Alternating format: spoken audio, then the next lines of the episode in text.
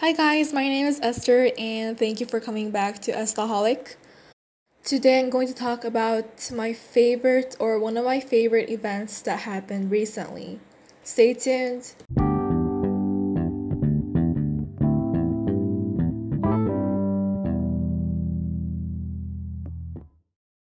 Do you ever get excited whenever you step your feet on the seventh floor of the airport to travel somewhere? Well, I do. The feeling I felt when I stepped onto the airport, the airplane, and on the magnificent ground of Korean airports a few months back felt like I renewed myself with clean air. The smell of roasted coffee beans, savory food, and the sweet smell of sweet potato cake wriggled into my nostrils when I first arrived in front of my grandmother's place on my recent visit to Korea. Whenever our family took a short visit to my grandparents' house, we would go together as one package, but because of the work my dad and my brother had to finish in Cambodia, my mom and I had to flew to Korea with just the two of us. We were to stay there with my grandparents for two weeks, and well, I was surely satisfied and never hungry. The food in Korea was really great, probably some of them are better than the ones in Cambodia. And the water that came out from the bathroom and the kitchen sink was so clean, making my face acne free. I had fun with myself and my mom, ignoring the fact that I had no friends in Korea since I never lived there before.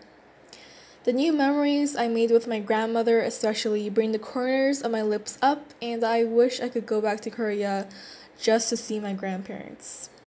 Not all things go forever, and therefore, with that mindset, I try to be the best grandchild I can be when I spend my time with my grandparents.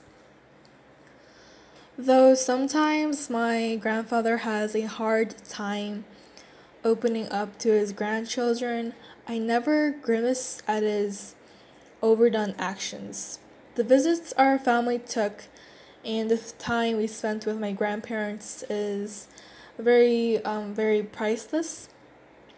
And i pray that they will live long and happy with a healthy heart and mind.